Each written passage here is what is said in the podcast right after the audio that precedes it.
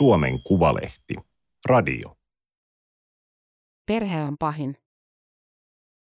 Succession on kiitelty ja palkittu TV-sarja vallanperimyksestä. Näyttelijä Brian Coxin esittämä mediapohattaa Logan Roy on saavuttanut kaiken. Mutta yksi puuttuu, ja sen myötä kaikki. Toimittaja Kalle Kinnunen. Teksti on julkaistu Suomen Kuvalehden numerossa 43 kautta 2021. Ääniversion lukijana toimii Aimaterin koneääni Ilona. Logan Roy on hirviö. Roy on miljardööri, jonka imperiumi perustuu valheille. Hän käyttää valtaansa häikäilemättömästi. Manipuloiva ja äreä johtaja on kuin panssaroitu. Roista ja hänen perheestään kertova sarja Succession on yksi HBO-lippulaivoista. Se ei ole kaikista suosituimpien sarjojen listoilla. Kolmannen kauden alkaessa lokakuun puolivälissä toistui arvosteluissa sekä Suomessa että maailmalla kuitenkin sama väite, tämä on parasta televisiota juuri nyt. Satiirisen draaman on luonut britti Jesse Armstrong. Aiemmin Armstrong on kirjoittanut sarjaa Politiikan nappula sekä komediallisempia juttuja. Logan Roy ei ole päähenkilö, ainoastaan tarinan tärkein hahmo, jonka ympärillä kuvitteellinen median monialayritys V-Star Roiko ja kaikki sarjan juonittelut pyörivät. Logania kalvaa valtava salainen ristiriita, hän kokee epäonnistuneensa suurimmassa asiassa, perheenisenä. Hän loi maailman, mutta tietää, että hänen lapsensa eivät nyt ainakaan olisi ansainneet sitä, sanoo roolia esittävä Brian Cox. Kasvot ovat tutut. Ne on nähty tiedemiehenä, kylmäverisenä tiedustelupomona, roomalaisena sotapäällikkönä. Myös jo ennen suksessenia isänä, jossa on auktoriteettia ja kuoren alta niukasti tihkuvaa epätoivoista rakkautta lapsiaan kohtaan. Britannian huippunäyttämöillä kokemusta kerännyt Scotti Cox on tehnyt kymmeniä Hollywood-rooleja. Hän on voittanut kaksi Laurence Olivier-palkintoa teatterityöstään Lontoossa ja vuonna 2020 Golden Globin Logan Royn roolista. Silti hänestä ei tullut koskaan nimeä, jolla myytäisiin lippuja suurelle elokuvayleisölle. Hänen aiempien roolihahmojensa nimiä ei moni muista. Logan Royn rooli on tehnyt 75-vuotiaasta koksista tunnetumman kuin koskaan. Etäyhteydellä kodistaan New Yorkin osavaltion Kolumbian piirikunnasta haastattelua antava näyttelijä vaikuttaa lempeältä ja rennolta, aivan kuin hän esittäisi ymmärtävää ja matkan varrella paljon oppinutta patriarkkaa. Logan Roy on muuta. Hän vaikuttaa täydeltä paskiaiselta, Cox sanoo. Eikä vain vaikuta. Roy myös ajattelee olevansa täysi paskiainen. Kun kyse on bisneksestä, häntä kiinnostaa homman hoitaminen eikä oman julkikuvansa puunaaminen. Silti patriarkalla on heikko kohta, hänen omat aikuiset lapsensa. Loganin suurin ongelma on rakkaus. Hän rakastaa lapsiaan, vaikka he ovat vaikeita, arvaamattomia, teennäisiä, kauheita ja inhottavia. Lapsista ensin sympaattisimmaksi ja sitten voimakasta toisimmaksi on osoittautunut Kendall Jeremy Strong. Toisin kuin hemmotellut sisaruksensa, hän uskaltaa saada asioita aikaan. Kendallin esteenä on paha päihdeongelma. Roman, Kieran kulkin, on vastuuton ja sanoissaan törkeä, mutta näyttää pilkahduksina fiksua puoltaan. Edellisestä avioliitosta oleva esikoispoika Conor, Alan Rack, on vetelä liero, joka päättää pyrkiä Yhdysvaltojen presidentiksi, mihin hänellä uppurikkaana on myös konkreettinen mahdollisuus. Peter Sivan, Sarah Snook, on ollut tähän asti Logan Royn suosikki. Nyt tytär on vaarallisempi ja haavoittuvampi kuin koskaan, Cox paljastaa kolmoskaudesta. Sarjan nimi liittyy suureen kysymykseen, johon kaikkien Roin suvun jäsenten kohtalot nivoutuvat, vallanperimykseen. Joku odottaa kruunajaisiaan, toinen vääjäämätöntä kohtaloaan perillisten käsissä. Ei ole vaikeaa nähdä rinnastuksia antiikin tragedioihin ja Shakespearen näytelmiin, kuten kuningas Leariin. Raameina eivät ole jumalat tai hovi, vaan miljardöörien New York ja lomapaikat, mutta kyseessä on mitä klassisen tarina pitkästä isänmurhasta. Eikä liene sattumaa, että sukunimi rojoo niin lähellä ranskan kielen sanaa rua, kuningas. Logan Roy on myös hyvin inhimillinen hahmo, asia vain tulee ilmi karmeilla tavoilla. Kun hän lyö poikaansa, katsoja oivaltaa, että näin hänet itse on kasvatettu. Logan ei kerta kaikkiaan voi ymmärtää, miten tässä näin kävi. Hän toivoo lapsiltaan edes vähän kunnioitusta. Lapset eivät vain kykene arvostamaan isänsä vilpittömästi. Salaa Logan Roy innostuu, kun hänen poikansa näyttää sisukkuuttaan, ja ainoa tapa olla sisukas on haastaa oma isä, ylittää tuhota tämä. Kerrankin isä saa olla ylpeä, poikani on sittenkin kunnon paskiainen, Cox sanoo. Sitä Logan odottaa vähintään symbolista isänmurhaa. Julmaa ja juoniteltua vallanvaihtoa. Sarjan asetelma viittaa vain hieman peitellysti Murdochien mediaimperiumiin. Alun perin käsikirjoittaja Jesse Armstrong laati elokuvakäsikirjoituksen heistä.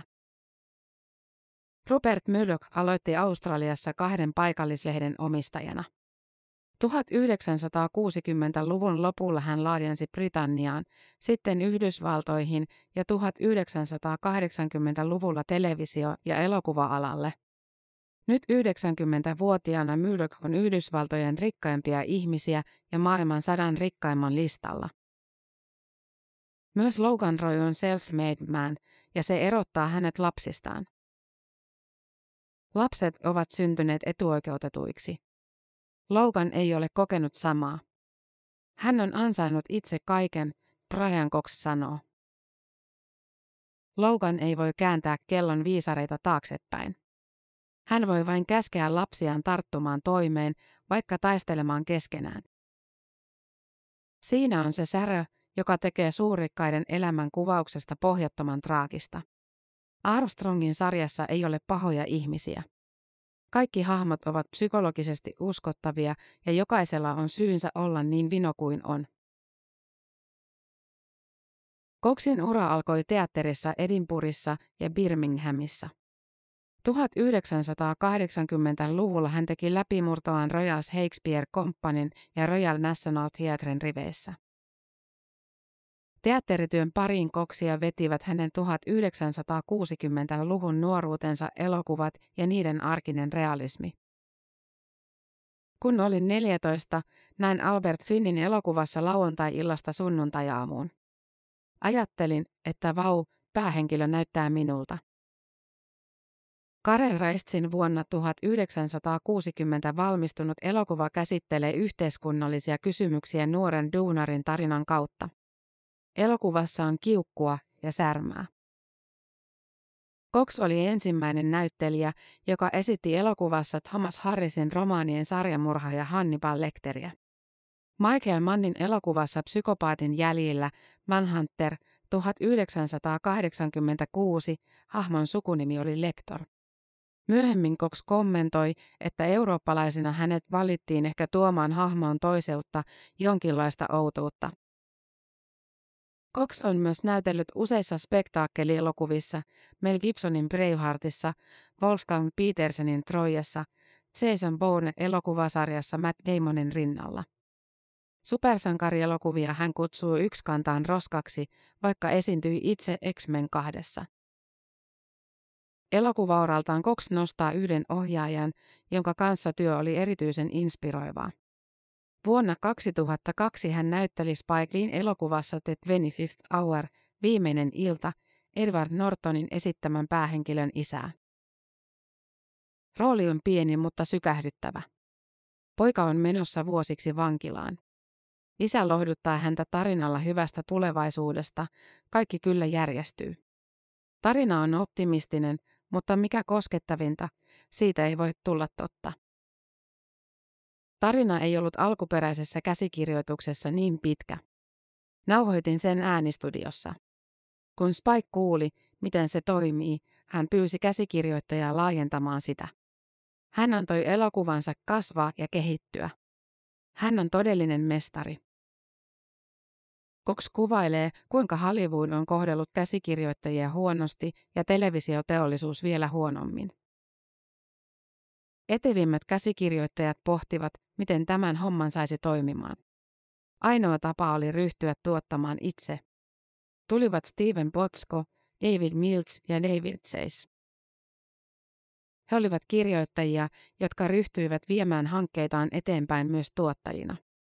Hill Street Blues, NYPD Blue, Deadwood ja Sopranos uudistivat televisiokerrontaa.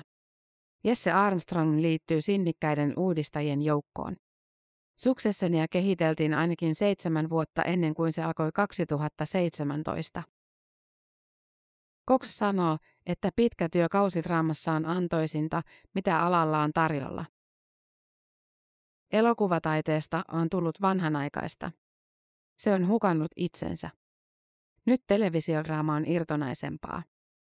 Näyttelijälle tämä on kuin lahja. Minun kannaltani sarjamuoto, jossa on alku ja mahdollisesti loputon keskiosa, on fantastinen. Tuottajat ovat vihjanneet, ettei Roin suvun tarina veny neljää tai viittä kautta pidemmäksi. Paineita jatkamiseen voisi olla, sillä sarja on on suosituimpia ja se on palkittu parhaan draaman emmyllä. Sarja voisi jatkua Logan Roin ympärillä vaikka kuinka pitkään, sillä perimysongelman rinnalla on mysteeri, emme tiedä Logan Roista juuri mitään. Siksi hän on niin kiinnostava. Toivoisimme tietävämme, mitä karismaattinen Logan todella ajattelee.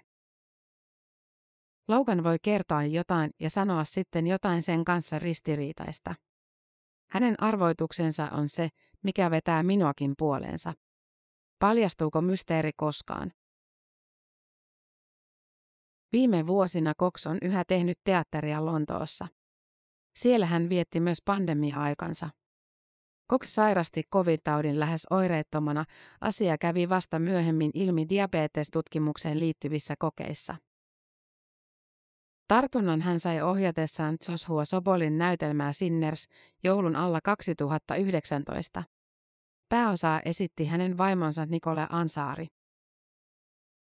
Koksia ei oikeastaan haittaa, että Sinnersin näytökset jäivät maaliskuussa 2020 kesken, kun teatterit menivät kiinni. Pandemia on ollut minulle kuin lahja. Kun yhteiskuntaa suljettiin ja työt siirtyivät vähintään kuukausilla, työhulluksi itseään kutsuvan näyttelijän oli pakko olla aloillaan. Ei tarvinnut tehdä mitään. Istuin ja katsoin ikkunasta luontoa. Ei tällaista mahdollisuutta ollut moneen, monen vuoteen. Maaravia, tikkoja puissa. Katselin niitä kuin ihmettä. Olin unohtanut tämän kaiken kauneuden. Cox muistuttaa asian toisesta puolesta. Eräs Successionin näyttelijöistä, sivuosaa esittänyt Mark Bloom, kuoli koronaviruksen aiheuttamaan tautiin vuosi sitten keväällä. Se oli tietysti hirvittävän surullista. Mark oli upea näyttelijä. Näyttelijä kertoo olevansa erällä tapaa Logan Roin kaltainen. Olemme kumpikin hyvin pettyneitä ihmiskuntaan. Mutta minä uskon asioiden paranevan. Logan ei. Cox kertoo, mikä hänestä on pielessä, sodat, suurvaltajohtajien hubris, sosiaalisen median vastuuttomuus ja virheitä tehneiden ihmisten vainoaminen sen piirissä. Erityisesti häntä ärsyttää Tony Blair ja tämän osuus Irakin sotaan. Vuonna 1997 Cox oli Labour-puolueen ääni, kirjaimellisesti. Hän juonsi puolueen oman vaalilähetyksen BBCllä, kun se sai Blairin johtamana murskavoiton. Cox erosi puolueesta 2015. Nyt hän kannattaa Skotlannin itsenäisyysliikettä. Minun maani on vapauduttava. Yhdistynyt kuningaskunta ei ole koskaan ollut yhdistynyt. Optimismiaan Cox kuvailee uskoksi ihmisen perimmäiseen haluun tehdä hyvää.